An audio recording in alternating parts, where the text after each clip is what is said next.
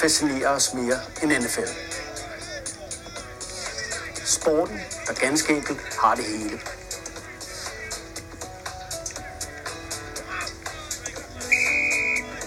Et spejlbillede af selve den amerikanske sjæl.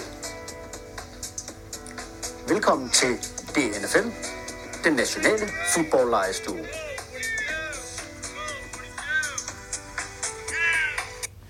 Velkommen til en øh, ny sæson af Lejestuen.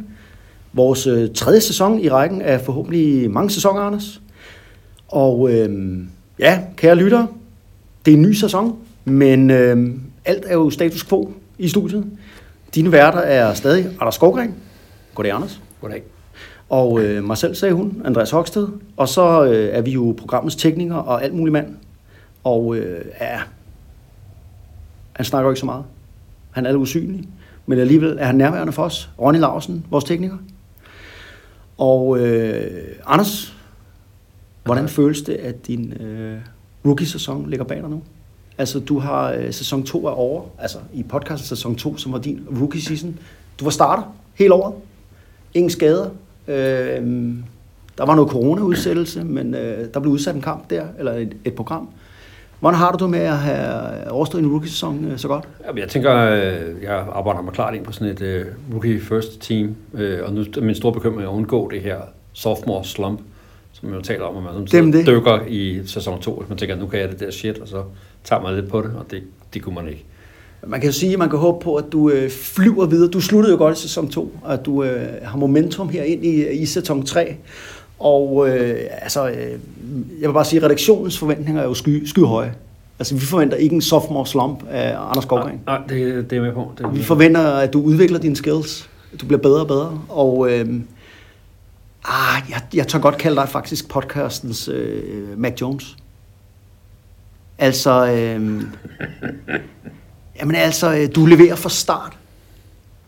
Stabilt niveau, men, men der er stadig tvivl om, kan du nå op og altså virkelig, Fordi kan jeg du blive en pakker- kommentator som John Madden for eksempel? Ja, det kan jeg ikke. Ej, det kan man ikke se i dig. Nej, det kan jeg heller ikke selv. Nej.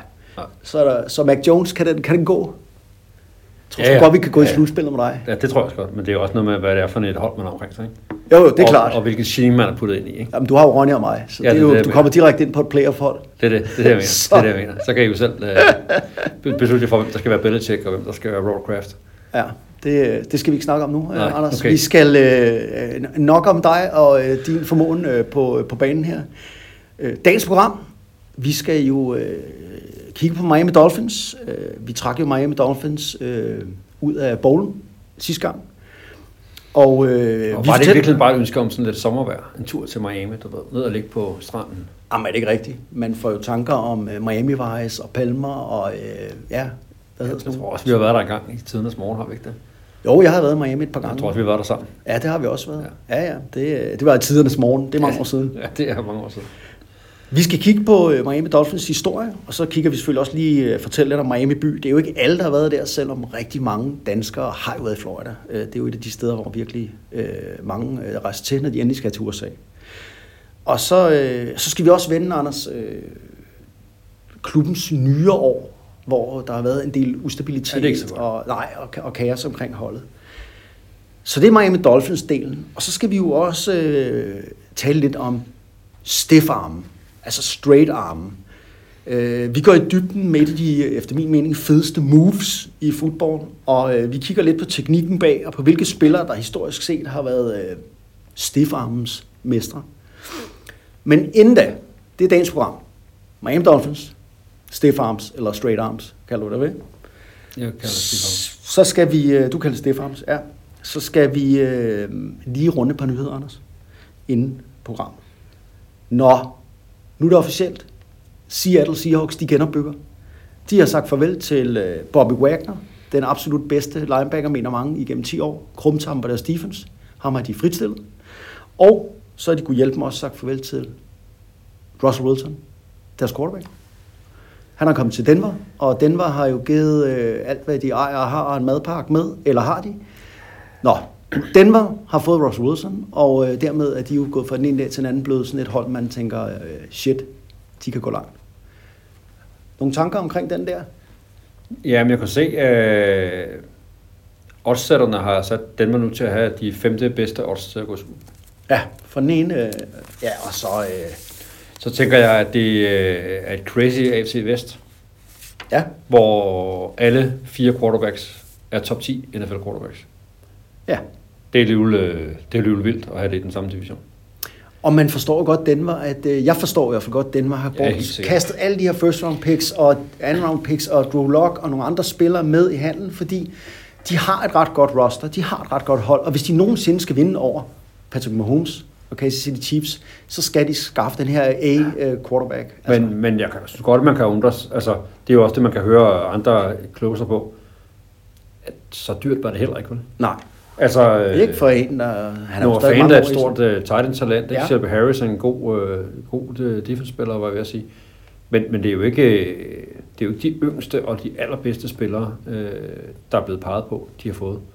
Nej. To første runde og to anden runde, ikke? det er så cirka svaret til, til tre første runde, hvis man skal have værdi på det. Ikke? Men det er jo det samme, de snakker om øh, i forhold til Watson for, for Houston, som jo har alt muligt bagage mm. med. Ikke? Jeg synes jo, eller jeg er helt enig med dig, og jeg synes, at den helt store taber her er Seattle Seahawks. Altså, jeg tænker, at de vil sige, at det er fordi, nu skal de genopbygge det ene eller andet tredje. Men- Faktum er jo bare, at, at deres træner, Pete Carroll, som vi har vendt her mange gange, altså, Russell Wilson har ikke givet spil for ham jo. Nej, altså, det er nok den ene del af det, at at Wilson nok har presset på for at komme ud. Det tror jeg altså. Det tror jeg. Men man kan undre sig over, at... Og en, ting- det er jo, en ting er jo at sige, nu genopbygger vi. Og det er jo en ærlig snak. Det kan der jo masser af hold, der kan komme igennem. Men at man så beholder Pete Carroll. Altså, Ja. ja. har man jo forlænget for ikke så længe siden. Yes. Det, det synes jeg er mærkeligt. NFL's ældste head coach. Har fyldt 70 sidst, ikke? snakket Jo. om med et af de andre. Altså, at, at man sætter ham i spidsen for, øh, for sådan en genopbygning. Altså, Ja. det, det, den giver jo ikke dividende lige om lidt. Nej, jeg tror, at Seattle, øh, det vil de bare aldrig nu komme ud og sige, de havde håbet på, at de kunne øh, beholde Russell Wilson. Men øh, han har jo no trade clause, men den kan han jo selv afvikle, og det her, han har, jeg tror, at ham og hans agent har sagt, vi vil noget andet. Og så, hvad kan man så gøre? Man kan jo ikke have... Ja, men han har jo selv godkendt, at det var den, hvor han skulle til. Yes. Altså, ellers kan han jo ikke øh, komme ud. Så, øh, og øh, ja, øh, nå, så er der jo en, en anden ting, vi lige hurtigt, øh, noget der også lige er Ja, tækket for det er jo kun den anden brik, der faldt. Ja, altså Aaron Rodgers for Green Bay Packers har jo øh, besluttet sig hurtigt den her gang, og det har han nok, fordi at øh, Green Bay har jo givet ham øh, den første kontrakt over 200 millioner dollars. 200 millioner dollars, Anders. Den suverænt største kontrakt nogensinde givet i NFL's historie for en fireårig kontrakt, og jeg mener, det er 135 millioner dollars i garanteret penge. Så øh, ja, Aaron Rodgers er sikret øh, sit, øh, de, altså han kommer til at spille Green Bay hele hans karriere. Ja. Men det var da også på tide, de fik løst det. Ja. Altså, hele det der show de sidste, hvad, 4-5 år, Ja. så var han sur over, at de draftede de forkerte spillere, og så ville han være med til at bestemme, hvem de skulle hyre som head coach, og så vidste han ikke, om man ville spille, og så vidste han ikke, om man ville spille der, og så vidste han ikke, om man var blevet vaccineret, og Men nu har du jo solgt hele butikken til ham. ja, ja, Altså nu, øh, nu er det nu øh, alt investeret i ham, og han er også den bedste quarterback og alt det her. Og så øh, lige om lidt, så siger han, jeg vil have en head coach, eller jeg vil have den receiver, eller og hvad gør man så? Øh, fordi han er, jo ikke, han er jo en ekscentriker, og han er jo en særling, og øh, det er han jo ikke færdig med at være. nej, nej, han er ikke færdig med, at det handler om ham? Nej. Så øh, jeg tænker, at øh, han er bare bekræftet i, at øh, han er the shit. Men øh, jeg kan også godt se det fra Green Bay's side. Deres største øh, chance for at vinde en Super Bowl er jo helt sikkert med Aaron Rodgers ombord. Det er det da. Så øh, Det er det da. Og de får jo ikke point for at være, altså, beholde deres stolthed og har sagt nej til urimelige krav og sådan noget. Altså, det, er er jo ikke, det, er jo ikke, det, er jo ikke, det er jo ikke den business, vi er i. Men altså, Aaron Rodgers, han har øh, haft hele tiden øh, dem i et godt øh, livtag, fordi øh, hvad skulle de gøre? Altså, skulle de være, skulle de være ledelsen, som jagede den bedste quarterback væk? Det Nej. ikke men.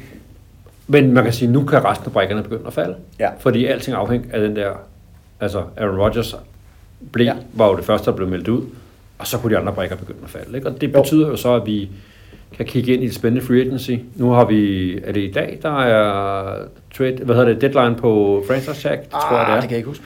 Det er lige nu her omkring. Ja. Øh, og så begynder free agency jo. Og Ja. så er det jo de her trades og så videre begynder at falde. Ikke? Det bliver spændende. Altså. Hvad med, hvad med Jimmy G? Hvad skal han? Ja, og hvad skal Pittsburgh Steelers gøre? Fordi de har jo ingen quarterback. Skal de have Jimmy G? Det ved jeg ikke.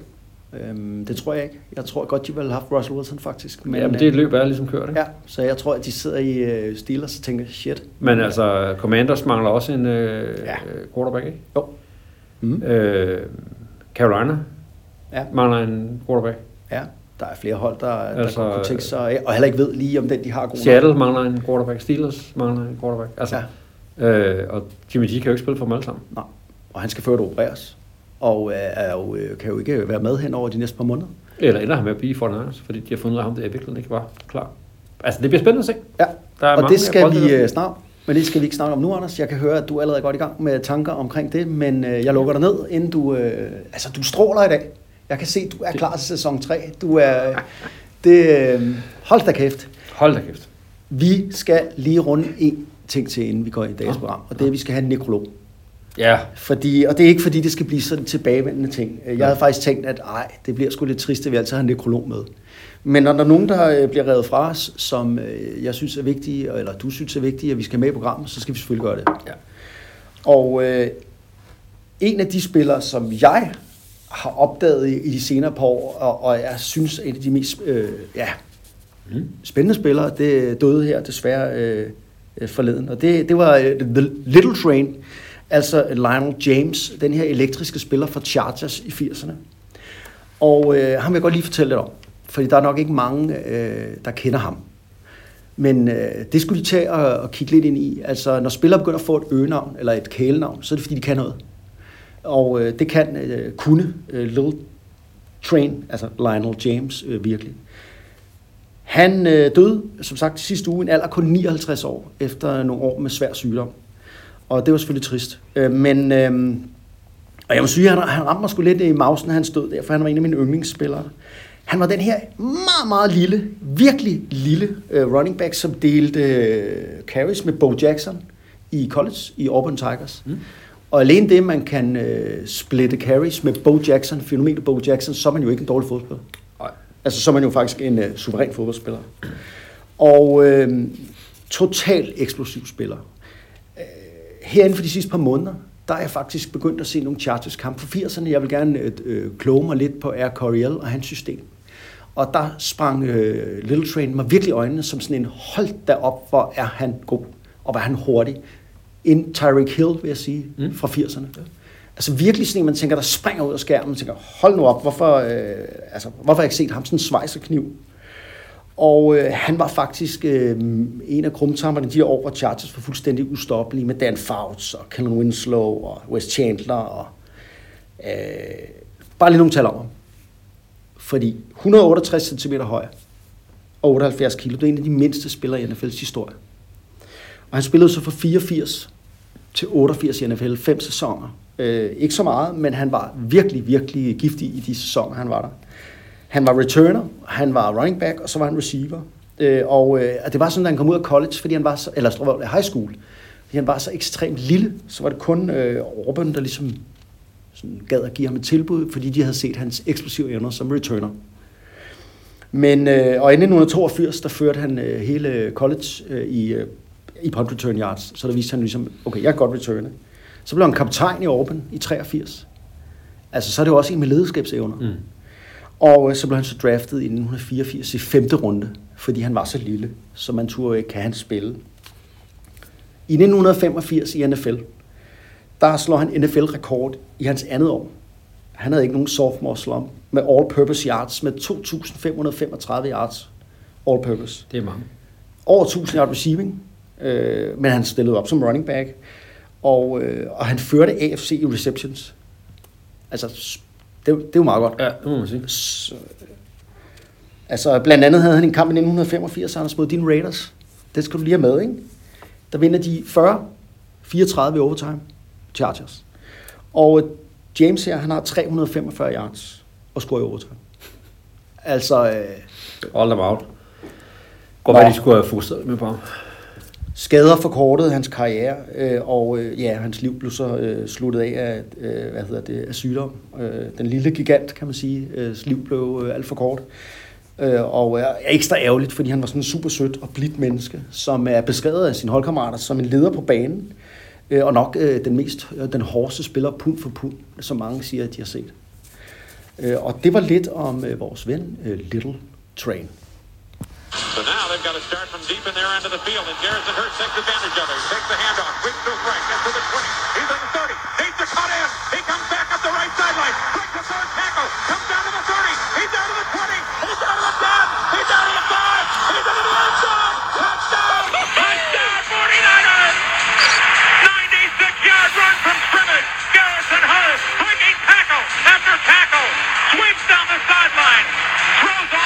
It's like after a marathon. And he goes into the end.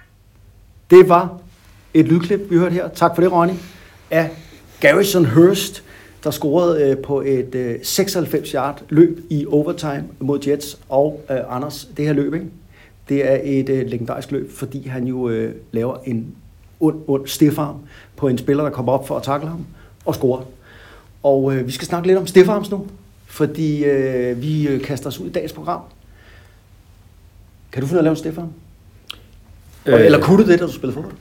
Ja, det, det, jeg har gjort det, ja. Var jeg god til det? Det tror jeg ikke. Det, det, det var måske mere sådan, man skubber nogen væk, end det, det var. Har du brugt den, Stefan?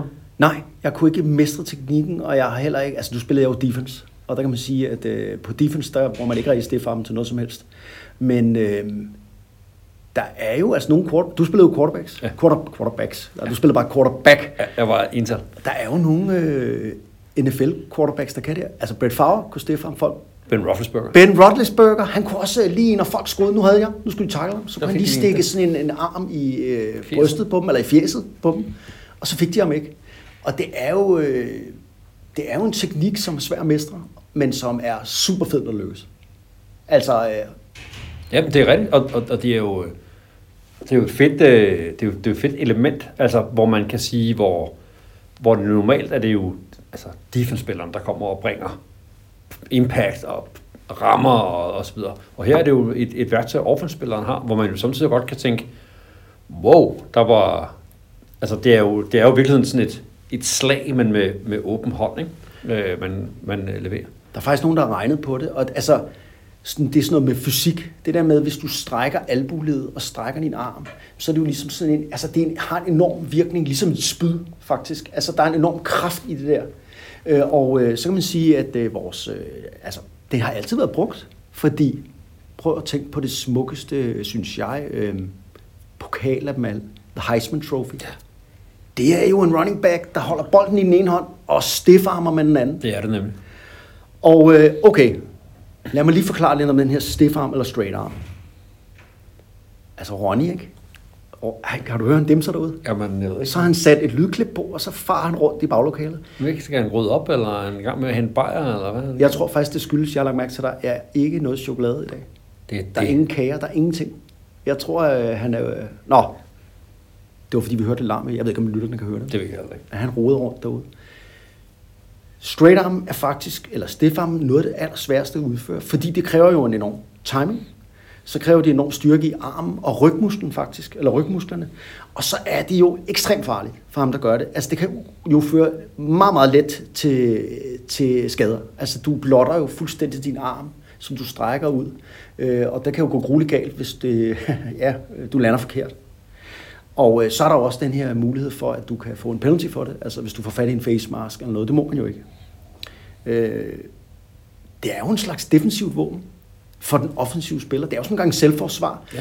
Når øh, forsvarsspilleren øh, strækker sig ud for at takle, så får han lige den der hand, hånd i ansigtet som sådan en gang selvforsvar. Så Der. han ikke kan nå. Og øh, ja, det er jo også noget, der bruges i ja, hvad hedder det, martial arts. Ja, det er sådan et kampsport, men og der er jo nogle spillere, der bruger det rigtig meget. Altså, Ja. det er jo det er væsentligt større øh, del af arsenalet for nogle spillere, end det, end det er for andre. Ikke? Og man kan sige, det kræver jo en enorm balance og overblik også, ikke? Øh, altså, øh, fordi det skal lige ramme, det skal lige være der, hvor forsvarsspilleren kaster sig for at lave taklinger, eller er ude af balance. Og jeg vil også sige, det er de fedeste moves, fordi man kan jo, øh, man har jo det der øh, udtryk øh, fra basketball med at komme op på en plakat. Jeg ved ikke, om du kender det, men det er jo sådan, at hvis Michael Jordan, han dunkede en lige i hovedet, og så fotografen tager et billede af det, så blev det lavet til en plakat. Og man vil helst ikke på en plakat, hvis man er forsvarsspiller. Nej. Og det er jo det, man kommer her, hvis man er ude af balance og bliver stiffarmet. Det er noget af det lækreste. Altså, det er det bare. det, det må man.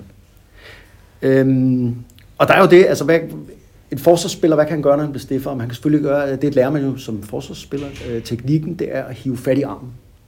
Men det er jo super svært, ikke? Jo. Altså, fordi du jo, typisk er du i bevægelse hen mod spilleren. Ja. Du gør dig klar til at samle al din kraft til at levere en takling, som du skal, du skal ramme ham med. Og i det splitsekund, han så vælger som forsvarsspiller ikke bare at beskytte sig selv med at dække bolden, men strækker armen, så skal du så agere modsat af det, du virkelig er i gang med. Altså at løbe ind i ham, så skal du se armen komme, lade den blive strukket ud og bruge det momentum, der er i armen til at trække i den. Ikke? Jo. Det er ikke så tit, det lykkes. Og det er faktisk ret sjældent, man ser forsvarsspillerne øh, udføre det. Og jeg kan ikke mindes, nu er det jo mange år siden, jeg har været træner om hestfodbold, men jeg er ikke sikker på, at det her er noget, de træner. Jeg er med på, øh, at, øh, at det kan godt være, de gør det. Jeg, er med på, at de træner altså i vægte. Altså, øh, hvad hedder det, angrebsspilleren træner selvfølgelig punch og, og træner deres tricepsmuskler. øh, Men om man virkelig i live træning træner, hvordan man defeater en stiff arm, eller hvordan man laver det, tror jeg sgu ikke, man gør. Det tror jeg sgu. I hvert fald ikke det med, hvordan man defeater den. Og man kan sige, at receivers bruger dem også, øh, men det er jo især running backs, der er kendt for det. Og, og bare lige for at nævne nogle af dem, der, der mestrede den. Altså Emma Smith, øh, han havde sådan et lille skub. Ikke så ud af meget. Lige når han skulle til at takle, så kunne han lige lave sådan en lille en, så han lige fik den her øh, separation, så var han væk. Altså så ikke så ud af meget. Terrell Davis kunne også lave det. Så hvad fanden skete der lige der? Ja. Ja. Bare sådan en lille puff, og så var han ude, og så er han væk. Og så var der jo sådan en som Otis Anderson, en gammel running back, som ligesom slog. Altså han, der Ja, var du der- så tæt på, så det blev til et punch. Og det er jo der, hvor vi nærmer os et flag. Ja. For det må man jo ikke. Man må ikke slå. Marshawn Lynch. Totalt brutal. Altså et af de bedste løb nogensinde var jo med en vidunderlig stiff arm. Og det samme er vores ven, øh, hvad hedder han, Derrick Henry. Ja. Han er jo stiffarmens konge, vil jeg mene. Men også sådan nogen som Walter Payton. Altså, han er faktisk blevet beskrevet as den her legendariske running back for Bears i 80'erne og 70'erne. Mange defenders har beskrevet, at øh, de var bange for ham, fordi hans stiffarm var så hård som en bokser, der lavede punch. Så det, det tænkte de simpelthen over, når de kom op mod ham. Men lige om lidt får sådan en punch.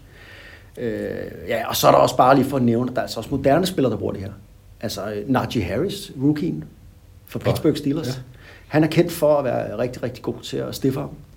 Og også Nick Chubb for Cleveland Browns. Øh, Ja, han er også god. Og er jo også en fysisk, fysisk spiller. Så jeg tænker her, at altså Anders, de, jeg kan mærke, at jeg, er, jeg har brug for sukker. Og det eneste, jeg kan se her, det er sukkerknaller. Og Ronny er ikke kommet tilbage. Nej. Hvad gør vi? Så har vi også en ekstra kop kaffe, eller hvad? Ja, det kan være, det er det, der skal det. Nu, eller... Jeg tror, vi skal øh, Jeg bare lave til ord. tale på alvorsord med øh, nogen mand. Ja, det, det, hvem er det, der har en slump her? Det er ikke dig. Det er Ronny. Hvis det er Ronny, der står for knas, så, så er han bagud. Nu kan jeg se, at han står nu, og kommer han tilbage her i... øh, Og det er på tide, at han kommer tilbage, øh, fordi så er der ikke mere alarm, og han er også kommet tilbage her, fordi nu skal han lige spille endnu et uh, stiffarm-klip. That so a stoppage in that game. Let's show you what just happened in Pittsburgh and Las Vegas. You've got Najee Harris. How about that stiff arm? And a little spin to try and pick up a couple extra yards. There was Jonathan Abram that he they pushed out of the way too. A hard-hitting safety. One more ISO look at it. The rookie first-round draft pick with some strength. Najee Harris bringing the Steelers fans to life there. That's so a stop. Tak for det, Ronny. Og det var jo, øh, ja, det var jo netop Najee Harris her, som øh, vi hørte øh, imponere kommentatoren med øh, en stiffarm på en defender. Nok om Stefan, Anders. Lad os hoppe over til øh, dagens andet hovedemne, Miami Dolphins. Og øh, lige for at nævne, Miami er jo den her øh, by i Florida, i det sydlige del af Florida, hvor vejret er godt, som du selv nævnte. Og øh, det er jo et specielt sted i USA, og det er jo anderledes. Altså 70 procent af Miami er jo hispanic. Altså 34 procent af dem er, er kubansk øh, oprindelse. Der er ikke så langt til Cuba. Der er ikke særlig langt øh, til Cuba. Sådan Og, og det er jo faktisk, altså det er jo ikke bare varmt og lunt, det er jo faktisk tropisk klima, som det eneste sted i USA, så lige i sydspidsen der er Florida. ja, så øh, ja, når man er ude på Key West, som ligger syd for Miami, så er det jo lige før, at John Elway kunne køre tyren bold til Cuba. Altså, der er ikke langt. Der er ikke langt. Og øh, altså man kan sige, hvis vi kigger igen på, øh, på Miami som by, altså kun 12 procent af byen er det, man kalder ikke Hispanic whites. Så, så øh, altså, det er en helt speciel øh, stemning, der er i, i Miami. Så er det jo også en by, som, øh, som du siger, der er tropisk klima, der er palmer. Det vil sige, at der er jo mange, der rejser der til. Altså ældre mennesker, der gerne vil være i varme, men der er også mange turister. En kæmpe stor turistindustri. Det er sådan en relaxed ferieby med sol, sommer og ja, masser af pensionister, der godt kan lide lidt varme til de gamle gigtblade knæ. I Miami og om, omegn, altså metropolitan area, der bor der 6,5 millioner mennesker. Øh, Og det øh, kan man sige, det er et populært sted. Jeg var lige inde og kigge, hvor er det egentlig mest populært at bo i USA for tiden. Og øh, priser på boliger i Miami er det, øh, den metropol, der stiger tredje højst. Altså, det bliver dyrere og dyrere at bo i Miami. Okay. Kun overgået af Phoenix og Tampa, som jo også er sådan nogle varme steder. Ja. Ja, fordi der er jo også steder i Miami, hvor der er fattige sorte kvarterer. Ja, Altså, øh, og, Ja, ja. Altså, det, det er jo og, og det er faktisk noget af det bedste high school football i USA kommer jo fra Miami. Mm. Og især det, der hedder Dade County. Altså, der er jo nogle meget sorte kvarterer, hvor der er rigtig mange af de allerbedste fodboldspillere, der kommer derfra. Ja. Og for mange collegehold er det jo sådan en, en by, hvis man kan få foden indenfor i Miami og det sydlige Florida og rekrutterer spillere fra de high schools, så er det nogle af de aller, allerbedste talenter, der, øh, der kommer derfra. Ja.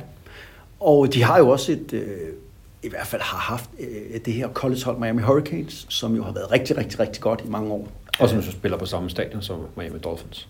Ja, det er rigtigt, det gør de. Øh, og øh, altså kan man sige, de, er de, nu har ikke lige været de gode år, det kan jeg ikke huske, men der har jo været sådan en lille slump, men det er jo et af de helt store colleges, som vi jo så tit taler om, og, og man kan sige, ja, og hvad er egentlig Miamis forhold til, øh, til fodbold? Altså den er nok lidt mindre, end den er mange andre steder i syden, men der er det også helt vildt, kan man sige. Ja. Hvis du kommer til Alabama, eller noget Mississippi, nogle af Georgia, nogle South Carolina. Men det er et måde, kan man sige, der er Miami jo heller ikke sådan rigtig sydstat. Og jeg er med på, det Nej, det er det nemlig ikke. Blive, men, men det er jo mere latino, end det er Ja. southern, ikke? Jo, meget. Der er du, det er du helt ret i. Det er nemlig det, der er så anderledes. Altså det, og øh, man kan sige, de har også et anderledes forhold til deres fodbold. Altså det er lidt ligesom LA faktisk. Altså de gider godt se Miami Dolphins for eksempel, når de vinder. Øh, og så kommer de, altså så er der faktisk rigtig mange fans, men de er laid back. Altså det er ikke sådan nogle vilde fans. Og det er, og, Og ikke hver gang det går dårligt. Sådan. nej, så vil jeg lave noget andet. Så vil jeg tage på Miami Beach eller et eller andet. Ikke? Øh, og øh, Det gik ikke i Superligaen, hvor man har dårligt vejr det, det meste af sæsonen, vel? fordi man skal spille om vinteren. Nej.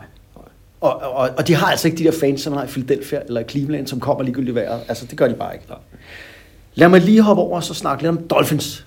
Dolphins historie. Fordi øh, det er jo, øh, vil jeg sige, historisk set et af de mest velansete og ikoniske franchises. Og det er jo bare de sidste 15 år, det er rushet ned ad slisken. Altså desværre for dem. Men, øh, og så skal du vide, min allerførste NFL-jakke, det var en Åh, ja. filtjakke med Miami Dolphins. Det kan jeg da godt huske. Og Hvad er der blevet af den? Jamen, det ved jeg ikke. Den er vel mørnet blevet væk. Det men, også øh, spytte den ud, dag den var rådnet op, og du ikke så det. ved du hvad, det er helt fantastisk. Øh, det kommer lige til, og det var fordi, jeg er jo ikke fan af Miami Dolphins, men den hang lige pludselig i en eller anden butik. Dengang var det jo fuldstændig umuligt, vi snakker slut 80'erne. Ja. Men øh, der var den, Anders. Og så må du have den. Det viser bare, at det var et af de der øh, franchises, der ligesom har et, et, et kendt brand. Ja. Altså, det er et af de større franchises. Det er måske nogle af de unge øh, folk, der følger med i NFL, og tænker, ej, vi hører da ikke så meget om Miami Dolphins. Nej, men det er bare de sidste par år. Øh, lad os lige snakke om lidt om, hvordan, hvordan var opstarten. Ja, Miami Dolphins startede op som expansion team i AFL i 1965. Og det var jo sådan en klar følge af krigen mellem NFL og AFL, der er på det her tidspunkt. Altså de her to ligaer, der er i gang og ligesom bekriger hinanden. Og øhm, det er sådan, at Minneapolis-rigmanden Joe Robbie, han vil rigtig gerne eje et fodboldhold. Og øh, han, øh, det er sådan, altså sådan er det jo altid, folk kender hinanden. Han har gået på college med Joe Foss, og Joe Foss er kommissær i AFL. De har gået på college sammen. Bum, bum. Og så snakker de selvfølgelig sammen. Og jeg er meget rig, og jeg vil gerne starte fodboldhold. Og hey, college-dagen, og skal du ikke starte fodboldhold og komme til AFL? Og det vil han gerne, og han siger, jeg vil gerne starte hold i Philadelphia. Og så siger Joe Foss øh, og AFL, øh, det, det er meget muligt, men der findes øh, Philadelphia Eagles, og de har rigtig godt fat i deres fans, så det tror vi ikke kommer til at ske. Hvad med, at du starter i Miami? Og så siger han, øh, okay, jeg, øh, jeg starter op i øh, Miami, og øh, det giver han så øh, for det her franchise, for at få lov til at starte i Miami, 7,5 millioner dollars. Øh, Det, øh, det lyder så mange penge, men det er det jo ikke i forhold til i dag. Nej, ikke i forhold til det. De får hjemmebane i Orange Bowl, og øh, de etablerer sig bare fra start, og det er jo det, der er så vildt, som et øh, godt hold, hvor der er styr på tingene på ledelsesgangene, og der bliver taget rigtig mange beslutninger, som er rigtige. Allerede i 67, der drafter man deres franchise øh, quarterback for de næste mange år, Bob Greasy. I 1968, der får man Larry Sonka, Jim Kick, Larry Little og Nick Boniconti til. Alle sammen øh, navne, som kommer til at føre det her hold fremad. Og så i 1970, Anders, man har eksisteret et par år, der hyrer man så, Don Shula. det gør man nemlig, Den mest vindende træner i NFL's historie. ja. Prøv lige at tænke over det. Altså har Bill Belichick tabt en fodboldkamp i sidste 20 år? Ja, er en. En eller fire, ikke? Eller syv måske. Jo. Jo. Men han har stadig ikke indhentet, ikke indhentet Don Shula. Nej. Ikke, ikke endnu. Og øh, altså lige fordi Don Shula er jo en af de...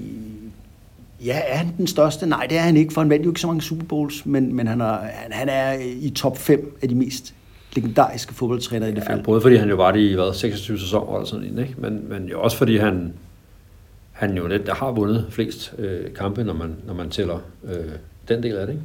Hvad vandt de to Super Bowls? Ikke?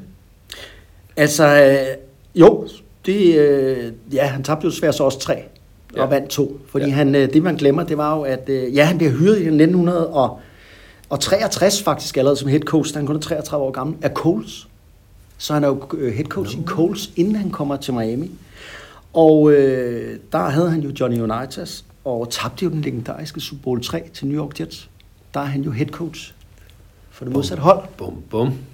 Men ellers så er han stadigvæk, ja, som du siger, den mest vindende head coach nogensinde i NFL's historie med 347 sejre. Bill Belichick kan jo indhente ham inden for et par år her. Jeg mener, han er omkring de 300 sejre. Øh, jeg har ikke talt på det, men jeg mener det der. Og så har vi lige en anden rekord for, lige, altså for, for at sige, for hvor gode Miami Dolphins var gennem årene. Mens de havde Don Shula, og det havde de i 26 år, som du sagde, der tabte de, ja, altså Don Shula i det hele taget, i hans 33 år som head coach, der havde han to losing seasons. Ja, det er vildt. To. Og ja, han vandt Super Bowl 7 og 8. og der i 70'erne, der snakker man jo meget om, at AFC havde de her to monsterhold. Pittsburgh Steelers, Oakland Raiders. Vi kender jo til dem. Alt deres uh, Immaculate Reception og alle deres kampe, og John Madden. Og, Nå, alle stjernerne. Men man glemmer bare Miami Dolphins, som var super seje. Og det år der, hvor Immaculate Reception jo blev lavet, Anders, det var det samme år, hvor Miami Dolphins går ubesejret gennem sæson og vinder Super. Altså, ja, ellers vil de ikke ubesejret jo. Men som det eneste hold nogensinde jo. Ja, Det er jo det øh, eneste moderne NFL-hold, siden Ja. de blev slået sammen, der vinder hele grundspillet og vinder Super Bowl. Patriots var jo tæt på for et par år siden, men Ja. tabte jo Super Bowl.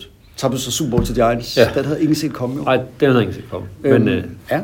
Så, så det de- der 72 hold, det var meget godt. Og der er der jo sådan en, en myte omkring dem, og jeg ved faktisk ikke, om det er rigtigt. Men øh, efter sine, når det sidste hold taber i grundspillet i NFL, i hver given sæson, så mødes de og drikker champagne. Ja, For endnu en gang at fejre, Den er at de nok. er den eneste ubesejrede hold. og det er jo bare fedt. Altså, øh, ja. Øh, jeg tror sgu ikke, det er en myte, Anders. Det mener jeg, jeg har set lidt eller andet af, og det, øh, det er velfortjent. Det er nogle sjove typer, Lav Sonka og Jim Kick og nogle af de gamle folk der. Og ja, de gik jo ubesejret der i øh, 72. Faktisk er der mange, der mener, at i 73, der var det et endnu bedre fodbold. Altså, de tabte så to kampe snævert det år. Så jo meget, altså, men, øh, og, og, og smadrede Vikings i Super Bowl 8 der. Så de vandt to Super Bowls i træk. Og øh, altså, det der er mange, der forbinder Miami med nu om dagen, det er jo Dan Marino og det her elektriske offense, der kom i 80'erne, men i 70'erne, der var det deres defense. Og det var ledet af Bill Arnsparker. Kan du huske ham? Mm. Og han, øh, han havde lavet jo første defense, der blev kaldt The No-Name Defense, som var sådan et kompliceret zonesystem. Det er fedt nok. Det er de der The No-Name Defense. Altså, du ved ikke, det kommer... Det, de, ja, Ja, der var så der nogle stjerner, som kunne få navnet, og så ah, hvad skal vi kalde det? Okay, det bliver så no name. Ja, men det er også for at sige, at det er holdet ikke. Det er hele holdet, der er Det er det. giftigt. Der er ikke nogen stjerner. Og så havde de jo 10 år senere, hvor de øh, også var rigtig gode på defense. The Killer Bees. Nå ja. Og det var fordi, de havde seks starter på defense, der hed noget med B. Øh, Så det passede med The Killer Bees, altså både øh, dræber bier, men også Det øh, dræber B'er. dræber B'er, ikke? Nå, vi, lad os lige øh, runde af med det her øh, franchise her. Øh, ja, super godt franchise, der altid vinder fodboldkamp. Veldisciplineret under Don Shula. Det er gang på gang det hold, der laver færrest penalties. De er altid øh, klar på, hvad der skal komme. Minder meget om Bill Belichick. Måde at køre tingene på. Don Shula. Den her stoiske, rolige leder, der bruger få ord. I 1983, der draftede de jo Dan Marino. Første runde, 27. overall, og jeg vil sige, at Dan Marino er 80'ernes svar på Patrick Mahomes. Fuldstændig ustoppelig i hans første par år i ligaen. Altså virkelig revolutionerer jo ligaen med den, han er det her generationstalent. Og ham har vi jo også set spille. Han spillede rigtig mange år. Ja, ja, og slog jo allerede, altså især hans anden sæson jo, hvor han, er, er det der, han er den første, der kaster over 5.000 yards i Yes. sæson? Er Kaster han nemlig. 48 touchdowns, som jo først bliver slået af Peyton Manning mange, mange år senere. Ja, Øh, og tager dem jo til Super Bowl, ja, som det her generationstalent, han er, hvor han jo bare altså, spiller fodbold på en måde, som, som ingen jo har set. Øh, Nej, for det er jo helt vildt, fordi det her er jo tal, altså, der er svære at opnå i moderne fodbold her i 10'erne, hvor, i- altså især i 10'erne, hvor øh, NFL var kaste, kaste, kaste, kaste. Her snakker vi midt i 80'erne, ja. hvor det stadig er det der med, at, at man ponder øh, altid på fjerde down, man tør ikke gå på noget, man er konservativ, øh, man, det er defense, der vinder fodboldkamp. Det er vildt at lave 5.000 passing yards og 48 touchdowns. Ja. Og han var jo super, super dygtig. Desværre så sker der jo det, at øh, mens Dan Marino er der, så øh, får de øh, et, et defensivt kollaps. De er ikke særlig gode på defense. Og derfor så når de i den her Super Bowl, du beskriver, men taber den jo til 49ers. Og, øh, og så, så, så endelig i 93 får de faktisk bygget, øh, altså 1993, et godt forsvar op. Og så sker der bare det, at Dan Marino midt i sæsonen springer en akillescene.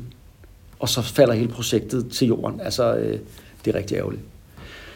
Ja, Dan Marino bliver gammel. Det gør Don Shula også. Don Shula, han øh, stopper i 95. Øh, I to, jeg tror, 1999 slutter Dan Marino. Alle år, hvor de er til stede i klubben, der er Miami Dolphins relevante. De er aldrig dårligt hold. Nej, man kan jo også sige, at når John Shula stopper, så er det jo heller ikke hvem som helst, de hiver ind. Altså, Ej, for det, er jo. Jimmy Johnson, der, der erstatter ham, som Ja. ja. jo, jo både er kendt for sin tid i Cowboys, men som jo var head coach for University of Miami tilbage i 80'erne.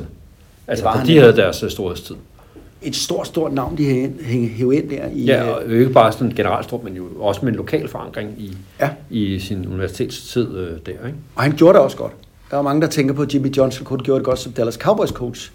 Øh, Det er jo klart, fordi der vandt han to Super Bowls. Ja.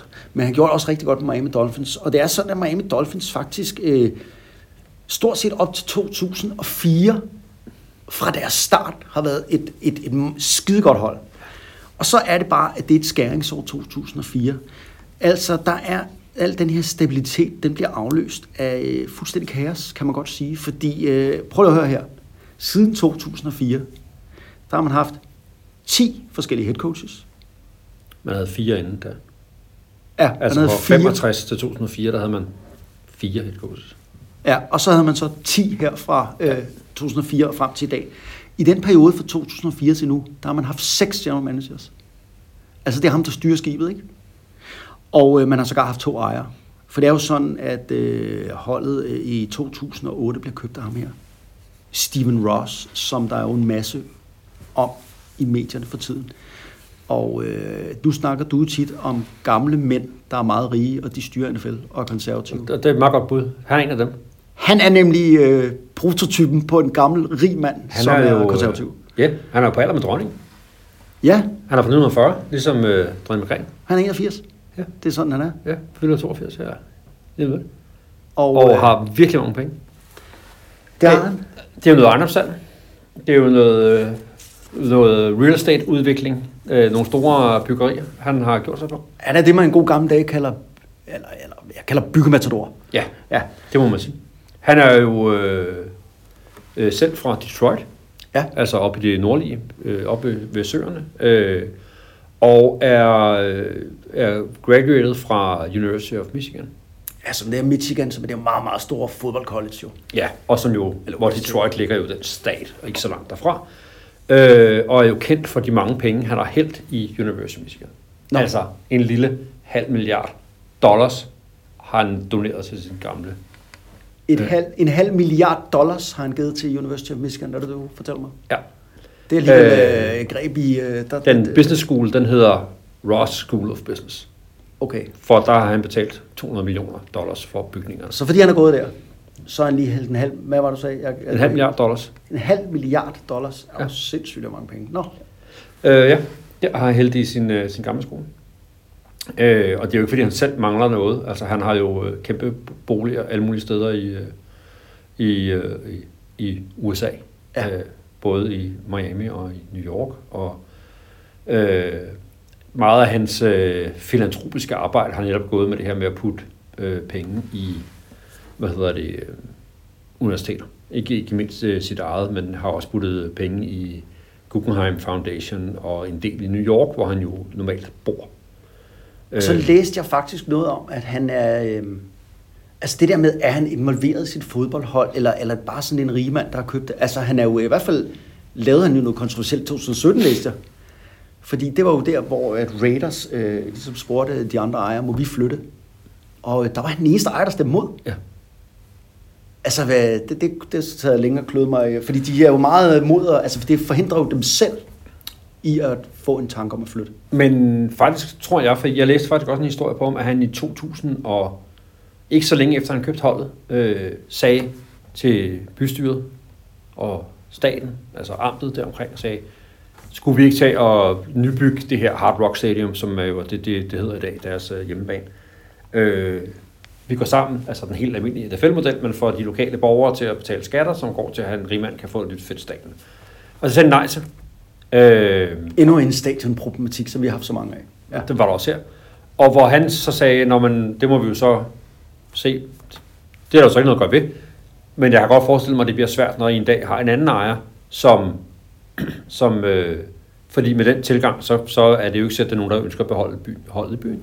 Men han har ikke selv gjort nogen moves for at flytte holdet fra Miami. Så et eller andet sted Så det kan faktisk godt være, at han Ja. er sådan lidt, og det var jo det, han beskyldte Raiders for at sige, I har ikke undersøgt ordentligt.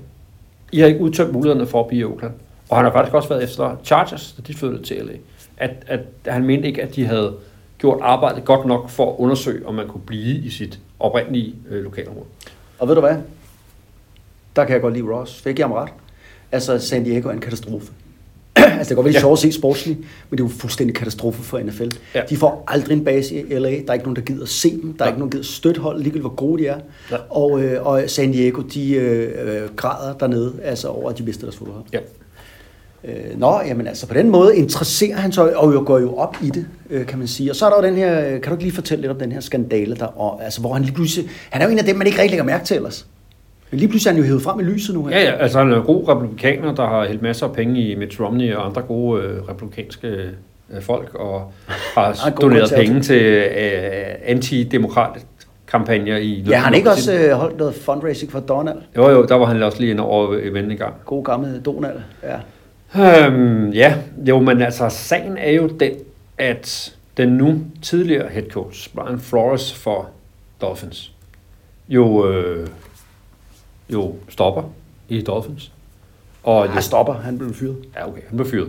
Altså, Han blev fyret. Der er jo forskel. Ja, Han blev han fyret. blev fyret. Han fik Han blev sparket fyret. i Normi. Han fik- Og, og det var der mange, der var fundet over. Så hvad, hvad, hvad nu det? Fordi han var jo det, det unge ja, sorte håb inden for coaching-branchen. Jo, Ikke? jo, jo, jo, jo. Og jo, men han havde jo gjort det godt, og endelig var der en Nej, jeg er uenig med dig. Belichick-disciple, der, der kunne skabe Jeg noget. synes ikke, han gjort det godt. Nå, det kan vi snakke om. Det kan, det kan være en anden dag. Det kan blive helt tema for sig. Jeg synes ikke, han har gjort det godt. Men ja, han er da en ung, øh, stort talent. Det vil jeg godt bedre. Det korte lange er, efter han er gået derfra, så laver han jo et søgsmål mod NFL i forhold Ja. til deres ansættelsesprocedurer af minoritetskandidater i headcoach-stillinger. At det Ja. er sådan en, en, hvad hedder sådan noget, et skuespil, hvor det skal se ud som, man gør det, men man ja. behøver ikke gøre noget. Og det har han jo en pointe i, og det har NFL også indrømmet. Og som det der kommer frem, så bringer han jo også det emne op om, at Ross, altså ejeren af Dolphins, mens han var head coach, tilbød ham 100.000 dollars for hver kamp, han tabte.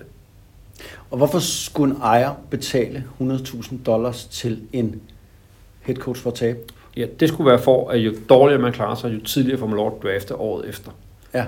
Og hvis man drafter tidligt, så kan man jo vælge spillere først. Og tit handler det jo om at drafte den næste quarterback-talent. Og derfor så kunne, kunne man jo, hvis man blev det dårligste så kunne man vælge først året efter. Ja, og det var jo det år, Joe Burrow kom ud. Ja. Hvor at, øh, altså, man kunne se, at hvis, og, altså, de var et dårligt hold. De manglede den her quarterback, og hvis de nu kunne blive dårlige, så skulle de jo øh, ja, få Joe Burrow. Og det er jo en dødssynd. Det er det på flere planer. Altså en lille sidenote på det er jo faktisk, i NBA, basketligaen, har man jo et draft lottery. Der trækker man jo lod om, hvem der skal være rækkefølge, man skal drafte. i. Nå, det vidste jeg sgu ikke engang. Dem, der har klaret sig dårligst, har flere lodder i Nå. puljen. Men man trækker simpelthen lod om det der. Og det har undret mig længe, hvorfor man gjorde det. Men, men det hænger faktisk sammen med det her. Det er netop for, at man sikrer, at de dårlige hold ikke tanker, som man kalder det. Altså Ja. taber med vilje. Så har man sagt, at du er ikke engang garanteret, at du får lov at draft først, hvis du er virkelig, virkelig, virkelig dårlig.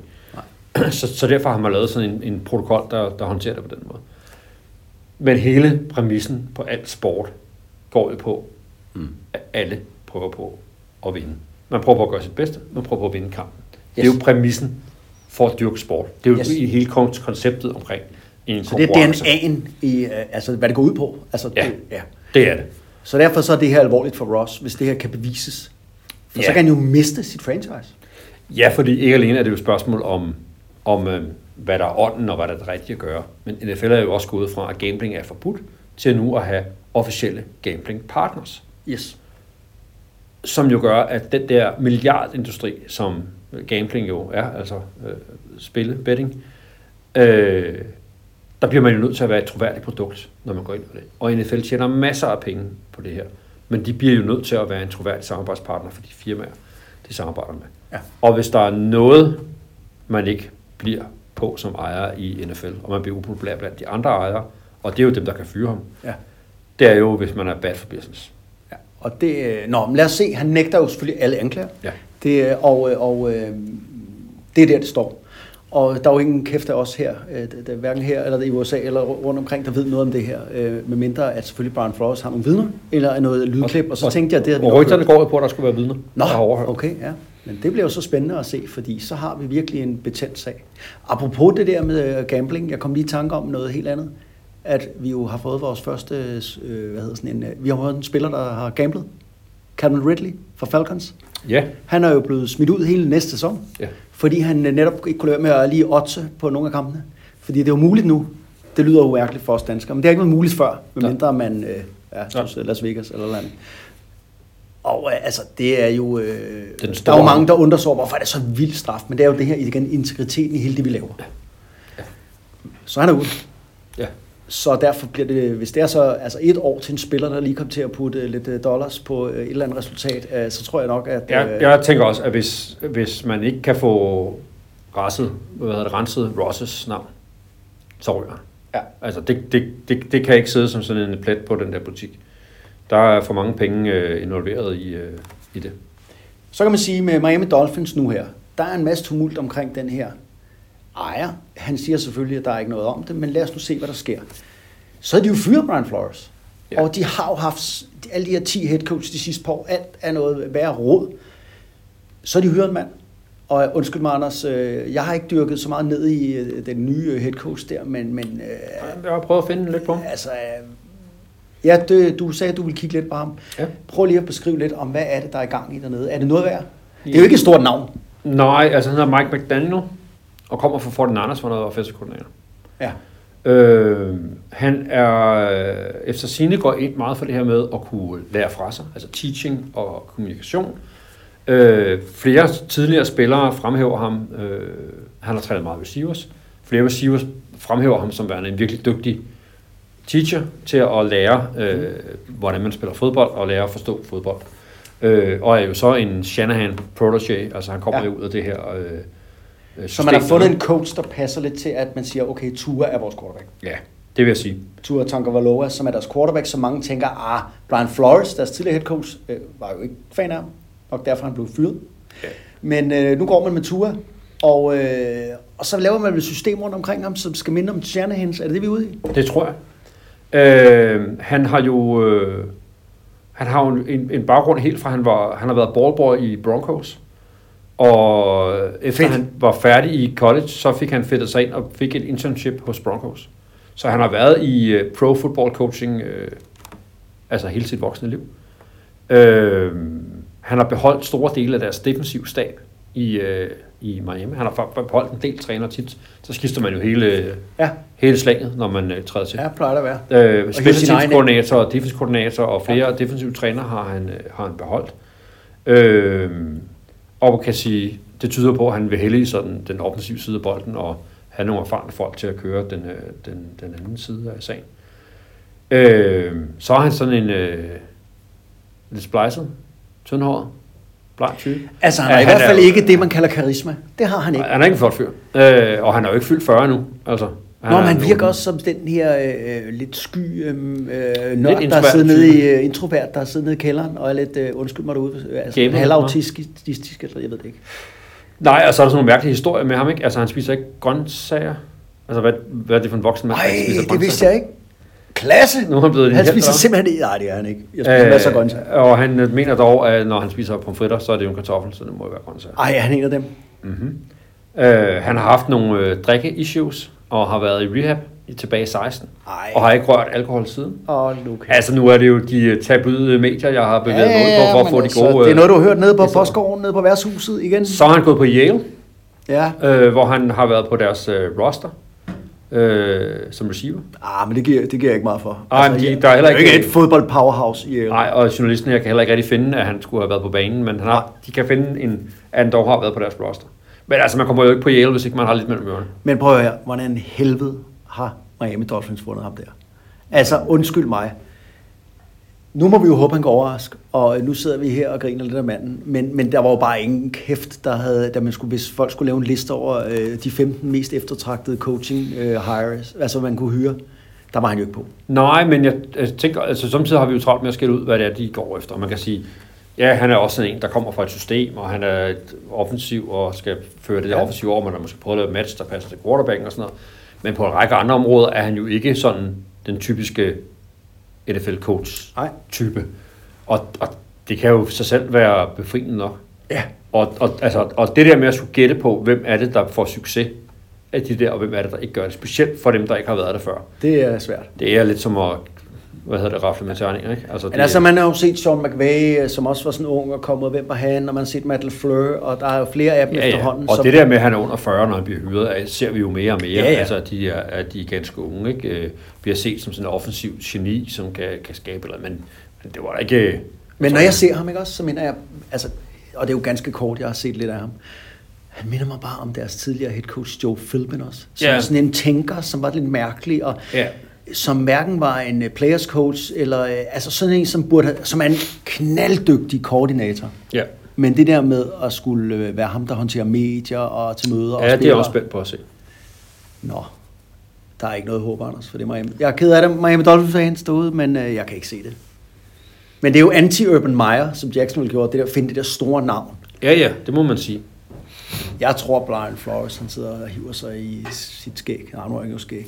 Så tænker jeg, hvad fanden er det, de har hyret for til mig? Jeg er meget bedre end ham der. Mens han har sit Steelers træningstøj på. Ja, og han har jo råd til Steelers. Blevet positionstræner Steelers, ikke? Er der mere, vi skal videre om Miami Dolphins? Åh, oh, øh, Hvad laver han? ja, men det ved jeg ikke. Kaster han med Ronny, også, og jeg ved ikke, hvad han laver derude. Men det, næste, næste podcast, Så der skal vi lige, øh, ja, der skal vi, det der med, at han render ind i rummet ved siden af og laver et eller andet, det skal han lade være med. op på lageret og hvad det er ja. gang i. Ja. Nej, det var vel det, der var sådan om øh, Miami Dolphins. Altså, der er ikke noget, der tyder på, at jeg tror, at, at mange havde troet med Brian Flores og det, der skete der. Ja. De havde loadet op med draft picks og så videre, at, at det var der, skuden skulle vende. Ikke? Jo. Ja, det synes ikke, det står ikke tydeligt for mig lige nu. Det gør det sgu ikke. Nej. Så øh, hvis, øh, nu må vi se, der er en lang tid til sæsonen, og nu bliver det jo rigtig spændende, hvad man køber ind og ikke køber ind. Men øh, lad mig lige til sidst om Miami Dolphins høre det her. Tror du på deres quarterback? Kan man vinde med Tua Tagovailoa i NFL? Ja, det tror jeg godt, man kan. Okay. Jeg, jeg synes faktisk ikke, han er så dårlig. Jeg synes noget af det, de, de par kampe, jeg så dem spille sidste år, synes jeg, det var nogle dårlige situationer, man satte ham i. Ja. Altså, man løb på første og anden down, og så havde man tredje down og 15, og så skulle han kaste. Og, så- altså, øh, jeg, jeg synes faktisk ikke, altså han er jo ikke så stor, men i forhold til nogle af de der andre unge quarterbacks, der er lidt den der type, så synes jeg faktisk ikke, han er... Jeg, jeg, jeg, det, jeg tror ikke, det er ham, der er problemet. Jeg tror også, hvis man havde kunne være lidt mere øh, samstemt før under Brian Flores, så tror jeg faktisk godt, man havde chance for at kunne have lavet det. Jeg siger ikke, at man ville vinde Super Bowls til højre og venstre, men sådan et, et, et, et, et hold, der vinder mere end det taber, det tror jeg godt, at man kan. Du tror ikke på ham? Det ved jeg ikke. Han er ny, og jeg vil sige, det var en overraskelse, og det kommer også an på meget om, hvor meget virak der bliver rundt omkring. Altså hvis den her Ross-sag, ja, ja. altså om ejeren Steven Ross bliver større, og det viser sig, at der er vidner til den her sag, og så bliver det jo noget værd kaos. Ja, ja. Men, Men man kan sige, at, at Tua skulle igennem hele det der med, at det var offentligt kendt, at Brian Flores eller ville have øh, hvad hedder han, Deshaun Watson ind, og ja. han skulle svare på pressen på konferencer, hvad vil du gøre, hvis din head coach hiver ham ind, han virkelig gerne vil være sådan.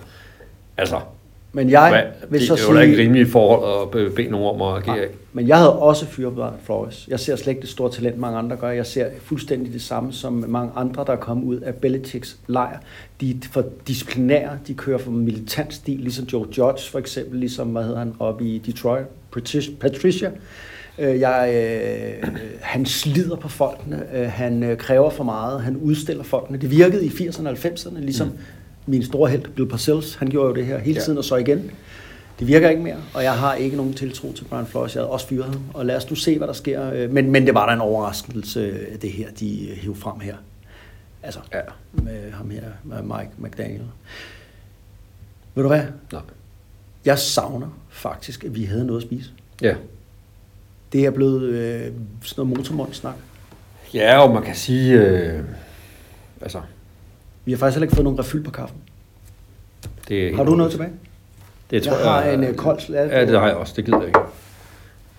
Skal vi ikke øh, bevæge os øh, ud mod slutningen af programmet så? Jo. Skal vi ikke sige, at øh, Stefan, det var sgu fedt nok at snakke lidt om dem. Og der kan jeg anbefale, kære lytter, igen, vores ven, YouTube. Der er jo selvfølgelig lavet øh, videoer med de øh, 10 bedste Stefarms og de 50 bedste spillere med Stefarms, og det er fandme fedt at se. Man kan lide fysisk fodbold, og også lidt øh, drillepind, for det er det jo også. Det er jo sådan en, nej, det skete ikke mod mig.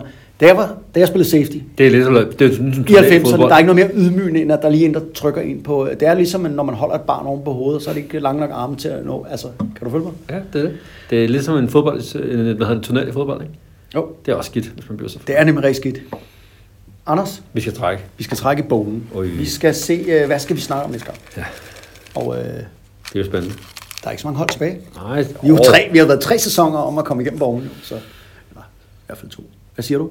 Vi skal, vi skal, vi skal, jeg skal lige, det var, den har vi haft før. Har vi haft den? Ja, Ej, det var det er Ronny øh, igen, mand! det var noget, der havde snedet sig tilbage på. sker der. Vi skal øh, til gengæld en tur til øh, det nordøstlige USA. Ja. Hvor- Ej, skal vi snakke om Bills? Præcis, hvor der er mænd, der kaster deres koner gennem borger. Yes, vi skal snakke om Buffalo. Det er min yndlingshold. Buffalo Bills. Og de er jo også super seje for tiden. Ja. Endelig, Yes. efter års tørke. Ja. Vi skal snakke om det, og øh, ved du hvad, vi skal lige have, øh, vi skal lige have kaldt Ronny ind. Ronny! Kom lige ind, fordi vi skal... Hold kæft, det. nu står han her og smiler om bag glasset. Jeg prøver lige at vinke til ham. Kom nu ind! Nå, vi fik trukket et nyt hold i borgen, og øh, Ronny han er gået i gang med teknikken. Vi skal øh, lige her til slut, så skal vi, jeg kan se, han er ved at sætte sig klart over, høre et, selvfølgelig Anders, en sang med Miami Dolphins. Så der er ikke andet at sige, keep swinging, ha' det bra. Der er det lånt. Er han klar nu? Ja, Ronny, det ved jeg ikke. Ronny, det er nu. Det er helt vildt, altså. Nu kører det. Miami